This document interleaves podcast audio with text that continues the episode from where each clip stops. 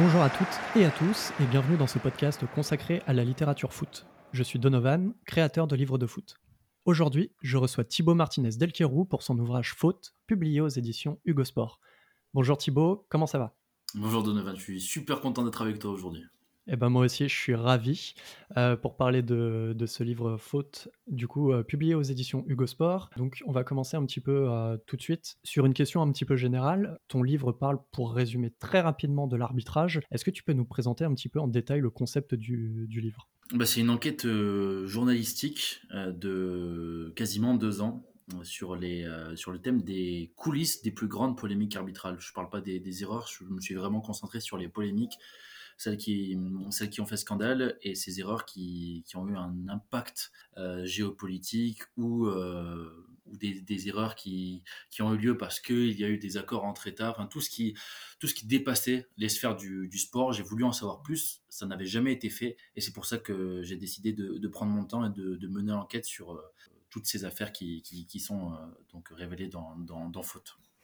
Et comment tu as eu l'idée de ce livre? Parce que tu dis que ça fait deux ans, donc là il a été publié euh, fin, fin du mois de février, euh, donc ça fait deux ans, donc euh, on remonte au tout début en fait, du, avant le confinement. Comment tu as eu l'idée de ce livre en fait? J'imagine que tu t'es pas levé un matin en disant hop, aujourd'hui je dénonce des erreurs arbitrales et puis j'écris 200 pages dessus. Non, non, non, c'est. en fait, l'idée, elle vient. Je pense qu'elle vient de, de, de, de toujours. C'est effectivement pas un matin, mais c'est que les erreurs arbitrales, elles occupent une, place énorme dans la presse, mais aussi énorme qu'éphémère, en fait. Dès qu'il y a une polémique, ça fait la une, ça vend très bien, et pourtant, qu'est-ce qui se passe derrière? Quelles sont les conséquences? On n'en sait rien. On n'en sait jamais rien. Et, et c'est tout le paradoxe des, des polémiques arbitrales. Et c'est ce paradoxe-là est un intérêt journalistique gigantesque. Et la preuve, c'est que j'ai pu en faire un livre parce que en, commençant mes recherches, j'aurais pu euh, peut-être voir qu'effectivement, il n'y avait pas de matière à traiter, mais c'est tout le contraire. C'est, gigantesque. La, matière et toutes les infos importantes qu'il y avait et qu'il y a et qu'il y aura à, sortir, euh, je pense que c'était, à faire et je suis très content d'avoir fait.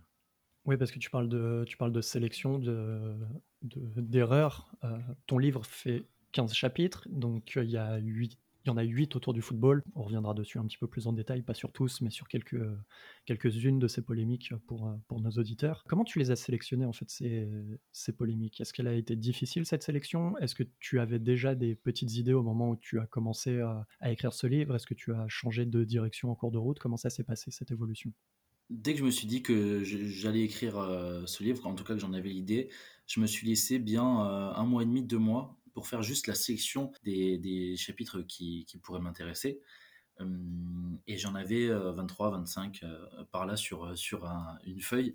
Et en commençant les recherches, donc dans cette deuxième phase, j'en ai, gardé que, que 15 parce que après, après plusieurs enquêtes, après même des mois d'enquête, parce que l'écriture s'est arrivée finalement assez tard, mais après des mois d'enquête, sur certains chapitres, comme par exemple la, la, main de Maradona ou la main de Thierry Henry, ou comme ça, il n'y avait rien à raconter en plus. Alors que sur, euh, sur toutes les autres, même des, affaires très connues, euh, comme le coup de boule de Zidane, où l'avocat de la FIFA me parle pour la première fois alors qu'il n'avait jamais parlé, ou euh, Alexis Vastine et cet arbitre de, de, boxe olympique qui parle pour la première fois à visage découvert. Voilà, là, sur ces grandes affaires-là, euh, et sur toutes les affaires que j'ai gardées, en fait, si je les ai gardées, c'est parce qu'il y a quelque chose de nouveau. Et c'était pas évident à trouver, mais c'était aussi tout, l'intérêt et ça, ça m'a vraiment amusé même d'aller chercher ces, ces informations-là. C'était comme un, challenge et tous les chapitres que j'ai gardés, au final, c'est parce qu'il y avait du, du nouveau. Ça m'intéressait pas du tout de raconter des histoires qu'on connaissait déjà. Oui, c'est ça. C'est, euh, on reviendra un petit peu euh, dessus, mais euh, c'est vrai que le, comme on dit, la main de Thierry Henry, on a un petit peu tout, tout lu dessus. On a l'impression que tout le monde a eu son mot à dire. Et toi, toi, ce qui t'intéressait dans ton écriture, c'est vraiment d'apporter un nouvel angle, un nouveau regard sur toute la polémique qu'il y a pu avoir. Après, après, sur la main de Thierry Henry, si j'avais réussi à avoir l'arbitre et, euh, et, avoir une interview et savoir l'impact que ça a eu sur sa vie. Euh, Est-ce qu'il s'est fait menacer euh, après comment, comment il a vécu Tout ça, en fait, il y a énormément de choses qui étaient à aller chercher. Sauf que quand tu fais les démarches et que tu vois que ça coince, tu dis, bon, ok, il n'y aura pas la main de Thierry Henry. Par contre, il y aura, il y aura, il y aura tout le reste. Il y aura VAOM, il y aura, il y aura Craig Joubert, il y aura, il y aura la, polémique raciste euh, en, Ligue des Champions entre le PSG et Bachek Shehir. En fait, voilà, j'avais assez de matière pour me dire, ok, te, te, stresse pas avec juste si une affaire coince, mets-la de côté et tu verras si tu as de matière à faire un livre avec tout le reste.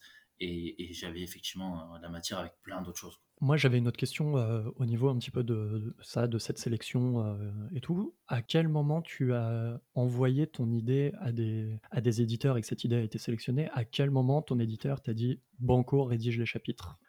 Eh ben, euh, je crois que la première, le, premier éditeur que j'appelle, c'était pas un mail, juste j'appelle, je, lui explique mon idée et c'était vraiment au début de, au début de mon, mon idée et elle n'était pas claire. Euh, c'était, euh, je me souviens du coup de téléphone, j'essaie de lui expliquer, ouais, j'aimerais faire un livre sur euh, ces coups de sifflet qui ont changé l'histoire du sport. Et, je me suis rendu compte pendant cet appel que bah c'était ni clair pour moi, donc ni clair pour lui. Et il m'avait dit, c'était pas mon, éditeur actuel, il m'a dit ouais, je suis pas convaincu. Ça m'avait, ça un peu piqué parce que je me suis dit mais bon Ouais, s'il me dit ça, c'est que le travail, il est, il est pas fait. Ça veut pas dire que l'idée est mauvaise. Donc j'ai fait la distinction entre le travail qui restait à faire et l'idée. Pour moi, l'idée était, était bonne, mais le, travail n'était pas fait. Je me suis dit, bon. Le commentaire t'a pas refroidi du tout. Non, hein. tu t'es plutôt, au contraire, tu t'es plutôt dit, ok, mon idée n'est pas claire, faut que je la clarifie avant. Exactement, et ça m'a trop motivé. Je me suis dit, lui, par contre, je reviendrai pas vers lui, mais merci à lui pour, pour, euh, pour, pour m'avoir donné euh, cette motivation. Et je me suis dit, bon, eh ben, autant, autant cibler euh, la maison d'édition dans laquelle j'aimerais beaucoup que ce soit publié, qui était Hugo Sport, en me disant euh, bon, si un éditeur euh, plus petit me, me, dit que je suis pas clair, je sais pas si Hugo Sport me prendra, mais, mais ce sera sera pas la même proposition puisque quand je proposerai Hugo Sport, il y aura tout un travail de fait, il y aura des interviews de fait. Et là, j'ai enchaîné 40-50 interviews avec énormément d'infos. Et, et, je contacte Bertrand Pirel, donc de chez Hugo Sport par, par Twitter, en lui demandant s'il avait une, adresse mail. Et je lui envoie euh, mon pitch qui faisait peut-être, euh, je sais pas, 12 ou 15 pages, avec euh, un espèce de petit pitch par chapitre, et qui, qui teasait énormément, qui, disait voilà, voilà ce que j'ai sur ce chapitre, ça je l'ai. Et j'ai cette info, j'ai cette info, j'ai cette info, j'ai cette info sur, sur Mussolini, qui n'est jamais sorti. J'ai cette info sur Marie-Reine Le sur le patinage artistique. Voilà, j'avais déjà beaucoup d'infos. Et je me rappelle euh, que c'est peut-être un jeudi soir, il m'appelle et il me dit Bon, euh, j'ai eu ton pitch. Euh, généralement, l'omnisport, je suis suis pas très chaud, mais là, là, ouais, là, il y a un truc, y a un truc différent. Et si tu as vraiment toutes ces infos, faut qu'on se voit. Puis, et puis, ça me plairait de, ça me plairait, si c'est possible, qu'on signe ensemble. Et là, j'ai vu la, différence entre ces deux coups de fil. Un éditeur avait juste entendu une idée d'un auteur qui n'avait pas encore d'infos, euh, et, et, l'autre, c'était un éditeur pourtant plus gros et qui, euh, qui, qui, là me disait oui parce que j'avais des infos. Voilà, c'était donnant-donnant. Tu disais que tu es arrivé du coup euh, chez Hugo Sport avec 40-50 interviews. Tu as combien d'interviews au total pour écrire ce livre qui fait à peu près 200, 200 pages de mémoire? En, des, des, des, interviews de personnes que j'ai citées dans le livre, je dirais qu'il y en a oui, une cinquantaine, mais avec tout le off en plus, il y en a bien eu 70. Il y en a bien eu 70. Il y a... Et pourtant, les interviews en off étaient euh, quasiment aussi importantes que, que, les, les, les, personnes qui ont été citées. Parce que par exemple, sur le chapitre de, de 1978, ce fameux match que Robert Wurtz arbitre entre l'Argentine et le Pérou, il y a un pacte meurtrier entre, entre les, les deux États, il y a une, une journaliste de l'époque qui, euh, qui n'avait que 20 ans à l'époque et qui avait été une journaliste qui avait révélé ce scandale-là. Euh, je ne la citerai pas, mais euh, le fait que, ce soit elle qui faisait partie des, quelques journalistes qui, qui, ont révélé ce scandale-là, bah, ça, fait qu'elle m'a donné énormément de, de, détails, étant donné qu'elle que elle vit en... En tout cas, qu'elle elle est correspondante en Europe, mais elle, revient souvent en Argentine. Elle n'avait pas envie de, de, s'attirer des, des, ennuis en, en, en, reparlant de cette affaire qui est encore euh, assez sensible. Quoi. Ça reste euh, une Coupe du Monde gagnée pour l'Argentine. Et voilà, ça c'est juste un exemple d'interview très forte que j'ai utilisé, mais en, prenant les infos pour, pour moi sans, sans citer la personne. Et pourtant, euh, quand tu lis le chapitre, il y a tellement de détails que voilà, je n'aurais pas pu inventer tout ça.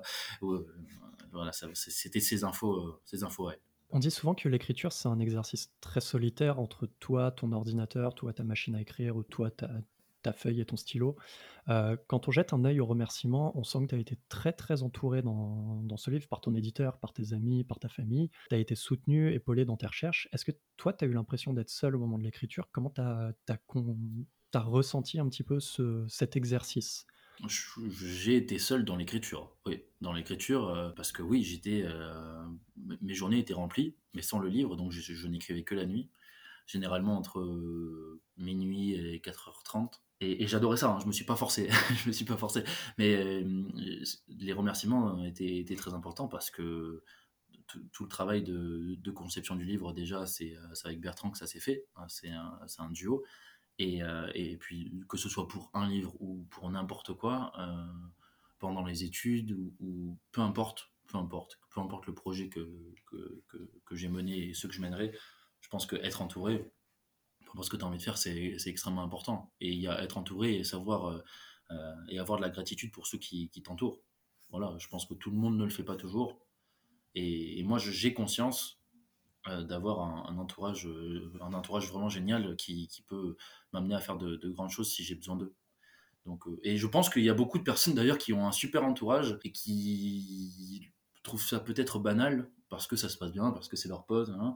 mais je pense que plus de gens devraient regarder autour d'eux et se rendre compte qu'ils ont vraiment des super potes et, une super famille et que c'est précieux. Et, voilà, et être entouré de bons professionnels, peu importe le projet. Ça, c'est pas propre à ce livre, mais ça me tenait à cœur de remercier tout le monde. Je voulais vraiment l'évoquer parce que c'est vrai que j'ai rarement vu une page de remerciements aussi longue en fait. Donc ça me semblait assez important de, parler de, cet aspect de l'écriture qu'on évoque assez peu et on est aussi là pour ça. Ouais, mais tu vois, l'écriture était, était finalement hyper simple parce que quand tu as, as quatre potes euh, sur qui tu peux, quatre ou cinq potes sur qui tu peux compter parce que tu sais qu'ils vont relire, qu'ils vont te donner leur ressenti, qu'ils vont dire, waouh, là, l'histoire, elle est dingue. Mais ça, par contre, ce, passage-là, je l'ai pas compris. Tu te rends compte de, la puissance que c'est? Ça veut dire que c'est pas des professionnels, mais euh, finalement, c'est des premiers lecteurs, et ce qui fait que tu peux peaufiner ton écriture et arriver et rendre un livre le plus propre possible. Et, ça, c'est génial. J'aurais pas été obligé de les citer, mais moi, euh, mes potes comptent autant que, mon éditeur dans cette histoire-là, et ma famille aussi c'est chouette en vrai. c'est aussi euh, c'est ce qui est pratique aussi dans la bêta lecture et dans le dans, dans, les premiers retours que tu peux avoir parce que si ton premier retour on te dit c'est de la merde, euh, te dit ça c'est un peu dommage aussi. Euh, tu te dis putain j'ai quelque chose que j'ai mal fait quoi. Ouais tout à fait. Et puis et puis ça me tenait aussi à, à cœur de remercier les gens qui ont participé au livre, qui ont accepté de répondre à des interviews parce que c'était très très très souvent des sujets sensibles mais quand même euh, qui, qui, apportent, euh, qui apportent beaucoup. Leurs interviews sont hyper euh, intéressantes et des gens se sont mouillés, des gens ont sorti des infos en, acceptant de le faire à visage découvert. J'ai conscience que c'est pas facile. Seulement, ça te fait un livre différent. Et, donc, c'est aussi pour, pour qu'ils se rendent compte qu'ils n'ont pas parlé pour rien. Voilà, moi, j'ai de la gratitude pour ces gens-là. Merci à eux. Et c'était important de, de notifier. Je pense que j'ai pensé à toutes les personnes qui, ont accepté mes interviews. Euh, toi qui as lu le livre, tu as vu, il y, en a certaines qui, acceptent dans un premier temps, puis qui me posent un lapin parce que euh, c'est trop sensible. Il y en a plein d'autres qui auraient pu le faire, et c'est pour ça que je, trouve ça top qu'une très très large majorité ait accepté de, de, répondre à mes interviews. Là, on a un petit peu évoqué sur ce premier quart d'heure d'émission la genèse, tout ça. On va essayer d'entrer un petit peu plus en détail dans le livre parce que c'est aussi ce qui intéresse euh, les gens, je pense, et même toi, euh, c'est un peu le cœur du sujet quand même. Évidemment, on est sur livre de foot, donc on va parler un petit peu plus des chapitres consacrés au football. Tu en as 8 sur 15 dans ton, dans ton ouvrage. On va pas tous les citer parce qu'on va laisser un petit peu de surprise et, laisser aussi un petit, un petit peu les gens découvrir toutes ces histoires. Moi, je voulais revenir d'abord sur ton tout premier chapitre. Parce que, pourquoi? Parce qu'il évoque l'Italie de 1934. Donc, on est plus sur un chapitre historique. On, va être un petit peu transparent pour les gens qui nous écoutent. Je connais Thibaut, on a fait les mêmes études d'histoire. Euh, on n'a pas le même parcours euh, derrière de vie, mais euh, on est toujours en contact et on discute toujours. Donc, tu évoques l'Italie de 1934. Tu montres que dès le début, en fait, la Coupe du Monde n'a pas encore l'aura qu'elle a aujourd'hui mais dès cette Coupe du Monde 1934, on cherche à se mettre les arbitres dans la poche pour remporter un titre. Est-ce que toi, au moment d'écrire ce chapitre, tu le savais déjà ou est-ce que tu l'as découvert? Comment tu as eu l'idée de ce chapitre en fait? Eh ben, ça faisait partie de, la période de recherche que je me suis laissé euh, pour voir si moi je pensais pas le faire ce chapitre à la base. Parce que euh, dans, dans les, polémiques arbitrales je cherchais un peu sur internet qu'est-ce qu'il y avait euh, qu'est-ce qui était bien traité pas traité et je tombe sur quelques sites de passionnés qui parlent de, de Mussolini. Il paraît que les arbitres ils étaient ils étaient à sa botte. Mais quand tu as fait deux trois sites de passionnés c'est pas ça des preuves c'est pas ça du tout. Et hum, donc j'appelle euh, Paul Dietchi, Paul Dietchi qui est l'historien de, référence dans le football en, France, et je lui en demande un peu plus sur cette Coupe du Monde. On, passe peut-être une heure, une heure et demie au téléphone, et mais je pense que c'est vraiment au bout de 45 minutes que Paul Dietchi m'a dit euh, Ah, les, arbitres, les arbitres, oui, oui, oui, oui, mais ils étaient à la botte de, de Mussolini. Il me dit Mais comment, comment on sait ça? Il y a des preuves. Il me dit Ah, mais attends, mais j'ai travaillé avec un, historien, euh, un historien euh, en, Italie qui s'appelle Marco Impiglia et en fait on a fait un travail ensemble. Ça me revient que maintenant. Tu t'imagines au bout de, trois quarts d'heure d'interview, il dit ah il faut que faut que je t'envoie ce, document le soir même il m'envoie le, document, un document de 26 pages écrit en anglais assez simple sur tous les arbitres de la Coupe du Monde 1934 et comment ils avaient été sélectionnés comment ils étaient à la botte de Mussolini, les liens que chacun avait, et notamment, bah, euh, plus tu vas loin dans la compétition, plus ceux qui sont sélectionnés pour la demi-finale et finale bah, sont, proches et, euh, et, euh, et, à la botte de Mussolini. Écoute, j'ai imprimé ce document et je me suis dit, ok, alors là, il y a le premier chapitre, c'est sûr, parce que là, j'ai plus qu'à me régaler et, et, à croiser avec certains. Tu vois, il y avait quelques papiers sérieux, mais, mais pas très explicites. Je pense à un papier du Monde qui était vraiment bien sur le, côté géopolitique, qui parlait un petit peu des arbitres. Et effectivement, ce, qui, ce que je disais à droite à gauche dans certains articles, qui n'étaient pas pour autant des preuves, là j'avais la preuve parce que l'historien, son travail est phénoménal et, et j'avais plus qu'à me servir et évidemment le citer. Mais, ce, chapitre-là, ça a été un travail euh, historien, enfin un travail et d'historien et de journalistique et, de journaliste. Tu avais euh, d'autres idées euh, peut-être à la base pour ouvrir ce premier chapitre? Tu voulais tu, Est-ce que tu t'es dit tu vas commencer sur un chapitre un peu plus historique, remonter dès 70 ans avant, même 80 quasiment maintenant bah, Je voulais le faire par ordre chronologique, vu que c'est omnisport. tu vois, si, si, ça avait commencé par, pas par 1934, mais par 1972 avec le, basket et cette finale euh, et cette fin complètement dingue entre les États-Unis et l'URSS en, basket, ça aurait commencé par ça. Je me voyais pas euh, raconter quelque chose euh, déjà sans preuve et sans intérêt, quoi, qu'on a, qu'on, a en libre accès sur, sur Internet, sans informations supplémentaires. Non. Bah, en fait, si j'avais pas eu d'infos, je l'aurais squeezé. Sauf qu'il se trouve que j'ai eu des infos qui, qui n'étaient jamais sorties publiquement. Alors là, ça, un véritable bonheur journalistique. Tout à fait. Le, deuxième chapitre, parce que le, chapitre est très intéressant et encore une fois, euh, nos auditeurs découvriront vraiment toute la toute l'enquête euh, derrière et j'ai trouvé ça aussi très formidable. En plus, euh, c'est vrai que les, vieilles compétitions comme ça, c'est un peu mon dada et c'est vrai que j'ai appris beaucoup beaucoup de choses sur le chapitre parce que je connais je, connaissais pas du tout cette histoire. Donc un, bon point pour ce livre. le, le, deuxième point, j'avais l'impression de découvrir de pas de découvrir, mais j'ai l'impression d'en avoir entendu parler. Et c'est, je trouve, aussi un peu le point fort de ton, de ton ouvrage. Je voulais évoquer l'affaire euh, VAOM de 93. Bah, évidemment, tous les supporters marseillais et tous les amateurs de football ont entendu parler de cette affaire, de ce match euh, acheté euh, entre Valenciennes et Marseille. Toi, tu as pu interviewer Jean-Marie Véniel. Est-ce que tu peux nous raconter un petit peu comment ça s'est passé et pourquoi c'était important pour lui de parler aujourd'hui? Jean-Marie Véniel, c'est le premier qui euh, accepte de, parler pour, euh, pour mon livre. Euh, Alors pour rappel, juste pour rappel, c'est l'arbitre du match. Oui, Jean-Marie Véniel, c'est l'arbitre. Donc il y avait un intérêt énorme. Et j'étais pas du tout sûr de, pouvoir, de pouvoir l'atteindre parce que ça a été un arbitre extrêmement médiatisé dans, dans bah, au moment de l'affaire, dans les années 90, en, en 93. Et il en a beaucoup souffert de la médiatisation. Alors là, je m'étais dit, si j'arrive à l'avoir, c'est bien, mais bon, encore faut-il qu'il me raconte euh, quelque chose de nouveau de ce qu'il avait pu raconter euh, quand il était hyper médiatisé. presque à ma, grande surprise, je trouve son numéro de téléphone, je lui laisse un message et il me rappelle en me disant écoutez, quand j'ai entendu votre, votre message, j'allais, j'allais pas répondre, jusqu'au moment où, où j'ai compris que c'était pour un livre. Et là, pour un livre, je me suis dit que là, j'aurais le temps de parler et on se rencontre quand vous voulez. Et après, on s'est appelé, on a fixé un rendez-vous et c'est là qu'il m'a qui m'a dévoilé et des tout ce qu'il a tout ce qu'il a entendu vu avant le match pendant le match après le match et et pas que pas que au niveau euh, du championnat de France il m'a aussi raconté toutes les tentatives de corruption qui existaient dans le football européen. Et ça c'est ça a été euh, bah, tu vois la, première interview de, du, livre je me suis dit si si ça part sur ce rythme là qu'est-ce que ça va être?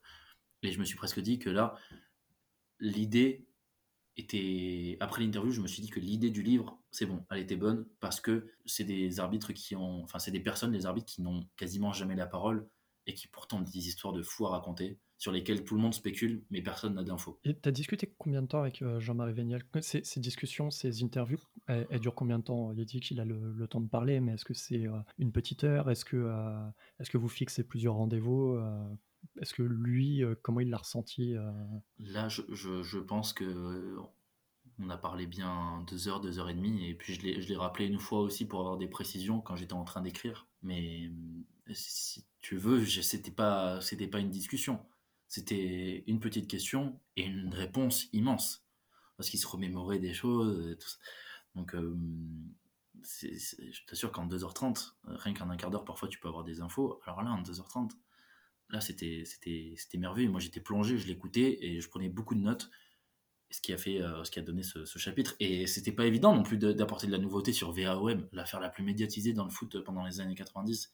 Mais grâce à, ce nouveau point de vue, c'est possible. Ce, chapitre est très marrant d'ailleurs. Enfin, marrant, ça, va dépendre du regard des gens, mais euh, il, il, dit en, en somme que les arbitres en fait français ont rarement été approchés, mais qu'ils étaient plus approché lors des Coupes d'Europe, on cherchait les petits cadeaux. Euh. Est-ce que tu peux euh, développer un petit peu ça pour nos auditeurs? Oui, alors sans, spoiler, euh, c'est au moment où, je lui demande, mais vous, vous, avez été accusé dans, la presse d'avoir été, corrompu pour, pour ce match VAOM, pour, pour arbitrer en faveur de l'OM. Il me dit, vous savez, les présidents français, que ce soit Bernard Tapie ou tous les autres, étaient assez malins et intelligents pour ne pas approcher directement les, euh, les arbitres pour les corrompre. Dans le sens où euh, on ne venait pas leur proposer de l'argent. Il y avait des phrases, il y avait évidemment des personnages comme Bernard Tapie qui, pouvaient sortir.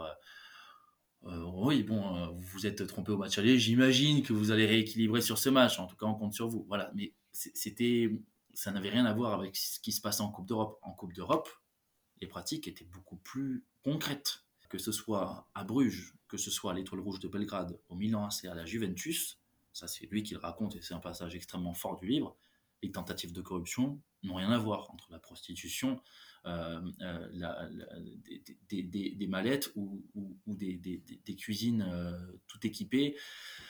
et voilà, et c'était pas juste envers les arbitres français, c'était envers tous les arbitres. Et ceux qui étaient les plus corruptibles, même en Coupe d'Europe, c'était pas forcément les Français, vu que les Français même s'ils n'étaient pas professionnels, ils avaient tous un, métier à côté, et donc un revenu assez suffisant, un salaire français. En revanche, les, arbitres d'Europe de, l'Est, qui n'avaient pas un revenu très haut, c'était euh, une bénédiction de recevoir parfois autant d'argent euh, ou, une cuisine neuve qui repartait en fourgonnette dans, dans leur pays parce que euh, c'est des, des, sommes qu'ils n'auraient jamais imaginé toucher. Et ça, c'était courant. Ça, c'était courant dans les années 90. Pas que dans le football, du coup, c'est aussi également euh, le chapitre qui suit, c'est sur la Coupe du Monde de rugby 95 euh, euh, en Afrique du Sud, qui est globalement qui est donné à l'Afrique du Sud. voilà, et c'est un petit peu ce que tu dis également. Il y a un peu de la corruption au niveau arbitrage, mais c'est pas que dans le football. C'est pas que dans le football, mais c'était exacerbé dans, le football européen dans les années 90. C'est juste pour tempérer un petit peu aussi et dire que bon, c'est pas forcément quelque chose de je dis que c'est bien, mais c'est juste aussi pour euh, remettre un petit peu dans ce contexte-là des années 90 encore. Ah bah non, mais la, preuve, c'est que dans le chapitre euh, sur même en boxe en 2008 et 2012, si tu veux parler de, corruption, là, tu en, en, as énormément. Alors, c'est des choses qu'on savait, mais quand c'est un arbitre euh, lui-même qui t'explique que ce qu'il a vu et entendu pendant les Jeux Olympiques, et surtout avant les Jeux Olympiques, quelques semaines avant. Là, faut pas spoiler parce que c'est un, passage extrêmement fort aussi. Mais là, tu te rends compte que non, c'est pas que pour le foot. Et c'est pour la plus grande compétition au monde qui, est les Jeux Olympiques ce chapitre-là, on va en reparler un, un petit peu différemment euh, euh, plus tard dans, l'émission parce que euh, c'est un chapitre très touchant et j'ai deux trois questions quand même autour de ça. Pour avancer un petit peu, donc on a parlé de 1934, la Coupe du Monde en Italie. On va revenir un petit peu sur une autre Coupe du Monde qui concerne aussi l'Italie. Je pense que nos auditeurs vont peut-être deviner. je vais laisser un petit peu de, suspense au moment de ma parole. on va parler évidemment de 2002 et de ce sûrement l'un des plus gros scandales autour du, autour du mondial avec mmh euh, cette fameuse rencontre entre la Corée du Sud et l'Italie. Évidemment, on connaît tous la rencontre avec ces buts refusés à l'Italie, ce rouge donné à Totti euh, totalement euh, scandaleux, ce but, ce but de, de, la Corée du Sud. Ce qu'on connaît un peu moins, et c'est, je mmh trouve, le point fort aussi du chapitre, c'est la suite. C'est le fait que l'arbitre équatorien Byron Moreno, qui arbitre euh, cette rencontre, c'est toute la suite. Il va entrer en dépression, il va faire des tentatives de suicide, euh, se lancer dans le narcotrafic. Je voulais que tu reviennes un petit peu sur cette histoire aussi, parce que ce qui m'a impressionné, c'est que là, on se rend compte que l'arbitre n'est qu'un homme, en fait, véritablement.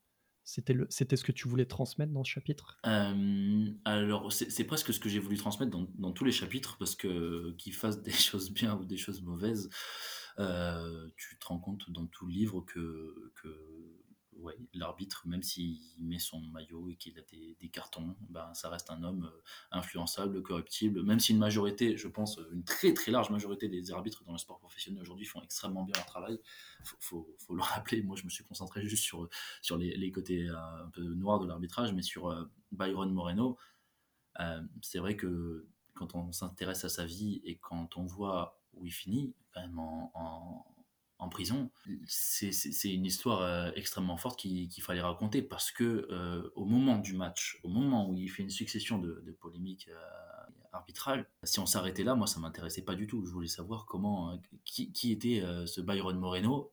Et, quand je me suis un peu plongé dans sa vie, grâce notamment au témoignage de l'ancien grand reporter de l'équipe Guy Roger, qui lui a eu la chance de le rencontrer, et c'est d'ailleurs presque c'était rencontre qui, qui, est racontée dans, dans le chapitre, qui, qui fait, euh, qui donne la plus-value de, de, ce chapitre, c'est là que, que, que j'ai compris à quel point un homme qui pouvait être tout en haut pouvait finir tout en bas. Dans quelle mesure euh, Byron Moreno, il, fait des erreurs d'arbitrage? C'est simplement parce qu'il euh, veut faire, comme tu le dis, son one-man show? Est-ce qu'il est conscient de ses erreurs d'arbitrage au moment où il est, où il siffle? Ou est-ce qu'on euh, lui donne de l'argent pour, euh, pour qu'il favorise la Corée du Sud? Il y a tout ça. Il y a tout ça. Euh, en tout cas, dans, les enquêtes qui ont été menées, notamment après la Coupe du Monde, il y a, un magazine japonais qui enquête sur Byron Moreno et qui se rend compte que bon, il s'est quand même fait payer des, très très belles vacances à, Miami et en tout cas qu'il est allé à Miami avec l'argent que qu'il a reçu pour, euh, pour ce match, qu'il a démenti. Euh, ce qu'on ne pourra jamais prouver, même si le, magazine japonais disait, disait avoir les preuves. Euh, donc il, y a un peu de, de tout ça, mais c'est aussi un, arbitre. et avant d'être un arbitre, c'est une personne, un enfant qui n'a jamais réussi à bien jouer au football, qui avait beaucoup de frustration. Il y a ça. Et également un énorme goût pour la justice, rendre la justice. Lui, il voulait rendre la justice. Il a fait des petites études de droit. Et étant, enfin, si tu mélanges la frustration du petit enfant qui ne pourra jamais devenir un grand footballeur, jamais, mais que peut-être par l'arbitrage, tu peux rendre la justice et apprendre autant, voire plus la lumière si tu fais ton one-man show que les footballeurs, alors là, ça devient intéressant. Et c'est ce qui l'a mené à, ce, match-là et à ce scandale-là, qui était euh, son, son apothéose. Lui, il était c'était voilà, il avait réussi. Plus tard, dans le dernier chapitre que je voulais évoquer un petit peu autour de, de, ces chapitres foot, évidemment, tu reviens sur euh, l'arbitrage de, enfin, cette polémique autour de Sébastien Coltescu, qui a eu des propos, euh, aurait eu des propos racistes lors de, du match de Ligue des Champions PSG Istanbul Basaksehir. Toi, tu es directement allé en Roumanie pour interroger des acteurs et avoir leur ressenti. On va pas revenir sur les propos de l'arbitre mmh en, en eux-mêmes, c'est pas vraiment le sujet de l'émission. Au fond, le résultat ne change pas. Pourquoi être revenu sur cette affaire, toi, en tant que, en tant que journaliste? Qu'est-ce qui t'intéressait dans, ce, dans ce travail journalistique? Déjà, ce que j'ai adoré, c'est le côté journaliste, mais c'est que ce chapitre, je ne l'avais pas prévu du tout, parce que j'avais, j'étais en train de presque finir les, interviews de, tout le livre, et j'étais, en train de me dire, OK, il y aura à peu près 13, 14 chapitres, et celui-là, j'étais devant ma télé, et le lendemain, je me suis dit, mais je suis obligé de faire quelque chose. je suis obligé de faire quelque chose, mais en même temps, waouh, je crois qu'il y a rarement eu une polémique arbitrale autant médiatisée hein, depuis que je suis petit. Euh, parce que euh, parce que maintenant avec les réseaux sociaux tout ça je me suis dit comment? Mais non mais bon je, ne vais pas en parler tout a été dit. Et arrive le mois de janvier et je me dis si ok je vois tout le monde tombe sur l'arbitre on va aller vérifier directement euh, en Roumanie si effectivement c'est c'est des propos racistes ou pas et est-ce que est-ce que les condamnations sur le football roumain sont vraies? Parce qu'il y en a eu énormément dans tous les médias. Oui mais le football roumain c'est normal d'être raciste Bon, euh, moi j'en savais rien. Sur les plateaux télé, ça en parlait partout dans le monde pendant deux, trois jours. Mais moi je me dis, bah, autant aller chercher l'information sur place et voir les personnes concernées. Euh, aller parler au seul entraîneur euh, noir de foot du pays, aller parler à ceux qui sont accusés de, racisme dans le football roumain. donc on commence avec les, ultras et des ultras assez, assez, assez violents qui, ont accepté de, nous parler. et, tout ça fait un mélange où voilà, le lecteur, à la fin de ce chapitre, peut se faire sa vérité et comprendre en fait tout ce qui s'est passé, tant euh, au niveau de la polémique, du traitement médiatique, que ce qui s'est passé au niveau du, terrain et qui était en fait cet homme accusé de, de, racisme et ce qu'il avait vécu avant, son état mental. J'ai essayé d'être le plus complet possible et j'en étais fier parce que je me suis dit, ok, là j'ai réussi à apporter beaucoup d'informations encore une fois sans inciter à la polémique, mais juste en allant sur place et en prenant le temps d'aller voir tous les acteurs et de faire une sorte de bilan euh, euh, bah, qui, qui, qui, qui, donne ce chapitre. Est-ce que tu penses que les, les, les, médias, mais aussi les réseaux sociaux, aujourd'hui, c'est un problème autour de l'arbitrage? Est-ce que, euh, est-ce que tu penses que si ces polémiques-là, il y a 30 ans, auraient été les mêmes? Est-ce que, Qu'est-ce que les médias et, les réseaux sociaux posent comme problème autour de ces polémiques bah, L'incitation à réagir euh, directement, parce que euh, les, médias le font déjà beaucoup, et je fais partie des, médias. Hein. Je, voilà, je travaille à Canal+, euh, on parle aussi d'arbitrage, de polémique, on, fait des débats, on, on essaie d'apporter ce qu'on peut, avec... généralement, on a un petit peu de recul, mais parfois pas trop, parce que voilà, si ça se passe juste après le match, ça donne des débats partout. Bon, le problème, c'est que les réseaux sociaux, c'est une toute autre ampleur qu'une émission. Une émission, c'est quelques personnes. Généralement, il y a un arbitre qui, peut donner son point de vue. Ça reste des, points de vue euh, relativement professionnels. Et puis hop là, l'émission, quand elle se termine, elle se termine. Les réseaux sociaux, si ça veut, ça ne se termine jamais. Le harcèlement peut aller extrêmement loin. Et tout le monde a la capacité, en tout cas le pouvoir, de donner son, envie, son avis, on en revient au même. Et euh, il y a des condamnations qui se font alors même que l'enquête de l'UEFA n'a pas eu lieu. c'est quand même extrêmement problématique que euh, Roger 184 euh, puisse dire euh, ouais il est raciste il faut il faut il faut il faut il faut le sortir on veut pas voir ça sur un terrain de foot il mérite la mort. C'est grave c'est grave il y a eu énormément de, propos comme ça. Et, même il y, a un ancien grand arbitre roumain qui le soir même de la polémique dit ouais cet arbitre fait honte au football roumain il n'a plus rien à faire mais attendez au moins qu'il y ait une enquête de, l'UEFA. Et l'UEFA a été même influencée par, euh, par toute cette vague de il est raciste, il est raciste. Alors que finalement, factuellement, ce ne sont pas des propos racistes. Donc c'est ça le problème des réseaux sociaux. Toi, euh, qu'est-ce que ce livre a changé, toi, dans ton métier euh, depuis deux ans et, Cette écriture, tu es journaliste sportif, tu, fais, tu commentes le, le, rugby sur Canal+. Qu'est-ce que ça a changé, ce livre, dans ton, dans ton quotidien? Bah, le fait d'avoir euh, interrogé autant de, personnes, euh, soit des arbitres, soit des personnes euh, en rapport avec des erreurs d'arbitrage, ça m'a donné énormément d'empathie, de, respect que, j'avais déjà, mais que j'ai encore plus parce que je me rends compte que un arbitre, il, peut faire un bon match, un, mauvais match, comme en fait comme, comme des joueurs, ils sont supervisés comme les joueurs et ils peuvent être pris par un environnement, que ce soit géopolitique, que ce soit médiatique, par une pression, bon, eh ben, au final, c'est pas très grave à partir du moment où c'est pas un complot. J'ai pas appris à me méfier non plus plus des arbitres depuis que j'ai sorti tous ces, tous ces chapitres sur les complots qui ont existé, je sais que ça existe, que ça existera toujours, mais j'ai conscience aussi que c'est une infime partie. La preuve, il y a 15 chapitres, il n'y en a pas 4000.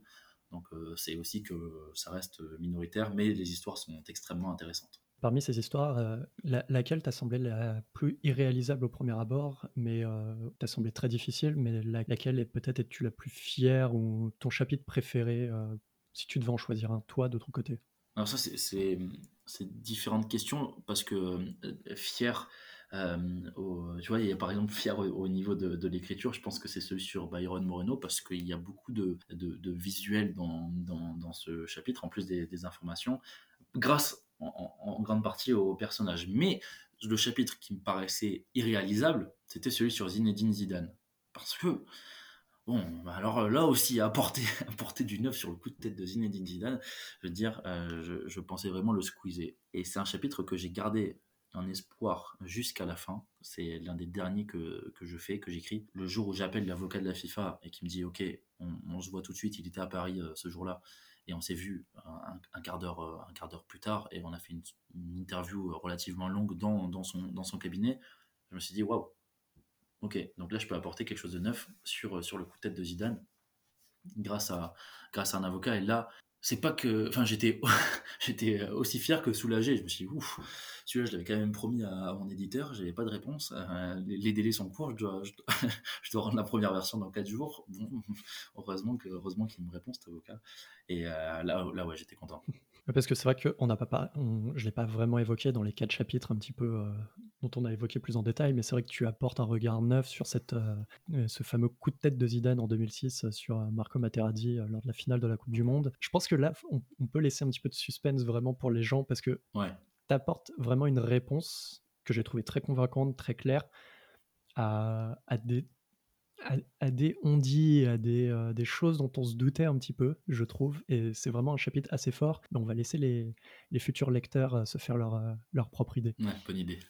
Toi, dans ton, donc, globalement, dans ton ouvrage, donc, pour rappel, hein, tu fais 15 chapitres autour du monde du sport et des, des scandales arbitraux on dénonce quand même quelques-uns au niveau des États. Je pense notamment, tu l'as évoqué à la boxe euh, et 2008 et 2012 avec les scandales euh, autour des éliminations d'Alexis Vastine. Je pense toujours à, lui, euh, malheureusement, puisqu'il est décédé depuis et qu'il n'aura jamais la chance d'avoir cette médaille d'or olympique. Tu évoques aussi ça, je pense notamment au patinage artistique, voilà, avec avec ce, cette dualité Est-Ouest encore, cette rivalité et, euh, et, le vote de la, de la juge euh, internationale euh, française. Est-ce que toi, t'as pas envie de pousser un peu plus loin ces enquêtes, un peu à la manière de ce que pouvait faire Andrew Jennings autour des scandales d'État, des Jeux Olympiques et tout? Est-ce que ça ça te titille pas un petit peu d'aller plus loin encore dans ces recherches? Mais, mais, complètement, mais complètement. Et au niveau, au niveau de, de, la recherche journalistique, moi, ça m'a piqué, hein, ce livre. Ça m'a piqué parce que je me suis dit, si je,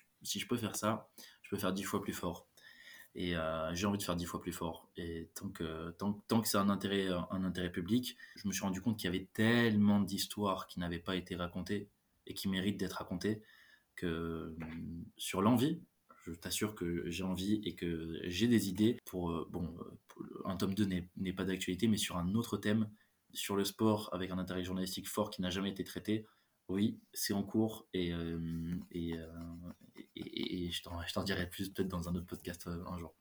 De toute façon, on peut toujours dire aussi aux gens si vous avez des, des infos sur des scandales ou des choses pour aller plus loin, n'hésitez pas à contacter Thibaut sur, oui, bien Twitter sûr. Hein, ou, nous contacter, on fera le relais, il n'y a pas de souci là-dessus. Mais si, si, si, si, même ça peut donner des, des, des idées de, de, livres à des personnes sur un scandale en particulier ou quoi, mais qu'ils y aillent ou de films. Euh, parce que parce qu'il y a beaucoup d'histoires. Moi, j'ai fait, j'ai mis euh, la, première pierre sur un sur un thème qui avait été beaucoup trop peu traité à mon goût.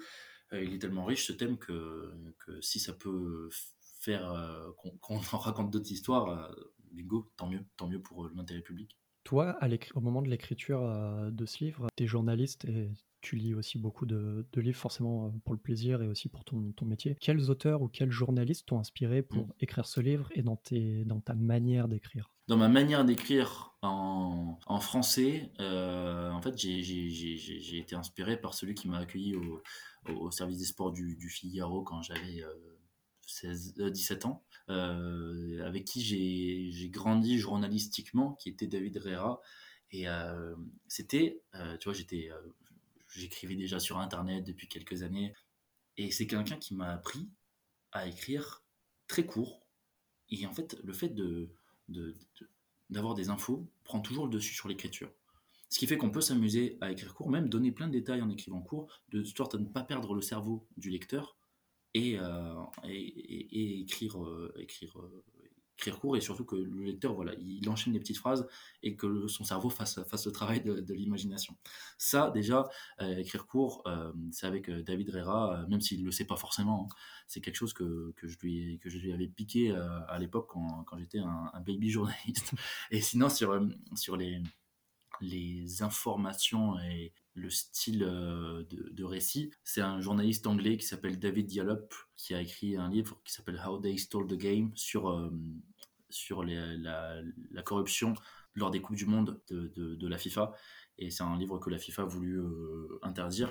Et ça, je l'ai lu en, entier, dans un anglais en plus qui n'est pas, pas forcément compliqué. Et je, je me suis beaucoup inspiré de son ton neutre voilà, il, sortait une info, une autre info, une autre info, et il, essayait toujours de contrebalancer, mais avec ce qu'il pouvait, parce que parfois, tu as des scandales tellement énormes que tu donnes l'info du scandale, tu essayes de contrebalancer avec, euh, pour, pour pas taper entièrement sur euh, celui qui a fait ce scandale-là, mais si, si te répond pas, qu'est-ce que tu veux contrebalancer? Si, si de toute façon, euh, c'est lui qui a tout fait de manière volontaire, qu'est-ce que tu veux contrebalancer? Et ça, David Dialop, ouais, il, le fait, il le fait très bien. Euh, bah, tu commences un petit peu à, du coup, à conseiller à quelques, quelques livres autour du, du sport. On, termine un petit peu ces, ces émissions euh, sur des questions un petit peu plus générales et, et, autour de la littérature. C'est un podcast qui se veut un petit peu amoureux de la, des livres. Quel livre, évidemment, autre que le tien, parce que sinon ça serait un peu facile, quel livre autour du football ou du sport en général conseillerais-tu à nos auditeurs? Autour du sport, euh, ça peut être en français ou en anglais, hein, évidemment. En vrai, il y, en a un que j'ai lu en, espagnol, qui s'appelle Confina Desobediencia. Sur, euh, c'est un, auteur espagnol de, d'Eurosport en, en, Espagne qui, a écrit tout un livre sur le, rugby et son rapport au rugby. Euh, c'est assez, euh, assez marquant parce qu'il fait des parallèles avec, avec toute la vie, le rugby. Donc c'est un livre assez poétique. Et sinon, dans les livres qui m'ont qui m'ont marqué euh, récemment. Euh, j'en ai pas lu beaucoup en sport. J'ai lu, euh, j'ai relu les, les, Revenants de David Thompson, donc sur, sur une enquête qui n'a rien à voir avec le sport, mais là aussi, tu vois, dans, dans les personnes qui m'ont inspiré journalistiquement, ça en fait partie. Sur, il a intégré des, des rangs du djihad au, tout début du, djihad, et, et ça, ça m'avait marqué. Mais un livre de, de sport récemment, j'ai tellement écrit que je crois que j'en ai pas lu beaucoup. Non, c'est vrai, c'est vrai. L'écriture prend le pas des fois sur la lecture, euh, on, on comprend tout à fait. Oui, et, puis, et, puis, et puis les livres que, que j'ai lus, euh, c'était, c'était beaucoup de, de, de livres euh, utiles, pour, utiles pour mon livre au final. Hmm. Tout ce que, tout ce que j'ai lu, c'était, tu vois, de, je crois que c'est The Man in the Middle de Derek Bevan qui raconte un livre qui n'a jamais été exploité en, en France, mais c'est l'arbitre gallois de la demi-finale entre la France et l'Afrique du Sud. Euh, ça, euh, en rugby, en 95, ça, je l'ai lu. Euh, glissade à Salt Lake City de, de Marie-Hélène Le qui est l'arbitre mise en cause dans le scandale de corruption de patinage artistique, ça aussi, je l'ai lu. Je peux t'en citer. Là, par contre, pour, pour le livre, des livres que, que j'ai lus, là, j'en ai lu des, dizaines, mais c'était plus pour aller chercher des infos qui, n'étaient pas, qui n'avaient pas été exploitées sur, sur ces livres-là, que par, par plaisir. Là, je vais retrouver le temps peut-être de lire par, plaisir. Et si, il y a le dernier livre que j'ai dans ma bibliothèque, c'est Classique de Laurent Galignan sur euh, sur toutes les classiques euh, de, vélo, euh, qui je vois a eu des, des très bons retours. Donc moi qui ne suis pas vélo, bah, je crois que je vais je vais je vais plonger là-dedans. Oui, qui, est publié chez Hugo Sport également, qui est paru à peu près en même temps que le tien et qui raconte oui, les grandes classiques d'un jour et donne pas mal d'informations. C'est vrai qu'il a l'air très, très intéressant. Bon, pour finir, on, va rester sur une question un petit peu générale, quel conseil donnerais-tu à quelqu'un qui veut se lancer soit dans l'écriture d'un ouvrage, soit d'un projet autour du sport, soit se lancer dans des études autour du sport ou du journalisme sportif, puisque tu, tu es aussi journaliste sportif? Quel conseil donnerais-tu, quel encouragement donnerais-tu à ces personnes-là? Vraiment placer son, son rêve en premier dans sa vie et se laisser le temps d'y arriver, surtout pas se presser. Quand, quand, quand, par exemple, quand j'ai eu l'idée du livre, euh, j'ai compris que c'est en prenant vraiment le temps que euh, même si on parlait de... Quand on m'a dit 2022, quand on était en, en, 2020, je t'assure que c'était loin. Hein. Dans la tête, je me suis dit, mais il veut pas 2029 aussi euh, Bon, et en fait, tu te rends compte que, que février 2022, ben, c'est au moment où on te parle de février 2022, tu dis, ouais, c'est long. Sauf que là, on est en mars 2022 et c'est passé. Donc, en fait, juste prendre le temps de, de, de, faire le, travail de recherche, d'écriture, c'est très très bien au final. Parce que une fois que le futur devient présent, c'est génial parce que le travail est bien fait. Donc, vraiment se laisser le temps et ne rien s'interdire parce que et, y aller un petit peu au culot parfois pour, euh, pour tout ce qui est euh, parfois on a l'impression que parce que c'est un grand nom il parle pas bah si en fait c'est juste un être humain qui connu dans les médias, mais en fait, il a une bouche et des choses à raconter. Donc, faut y aller. faut aller leur poser des questions ou euh, prendre, prendre le micro, les écouter. Et, et, voilà, je pense que ça peut donner des, très très belles choses à l'avenir pour tous ceux qui en ont envie. et Eh ben Thibaut, merci pour ces, pour ces réponses et euh, de d'avoir accepté d'être dans l'émission. Donc, pour nos auditeurs, je rappelle, euh, Faute de Thibaut Martinez Delquero, c'est publié chez Hugo Sport et c'est un livre génial et au revoir. Au revoir, ciao. Quant à nous, chers auditeurs et auditrices, nous nous retrouvons très prochainement pour un nouvel épisode.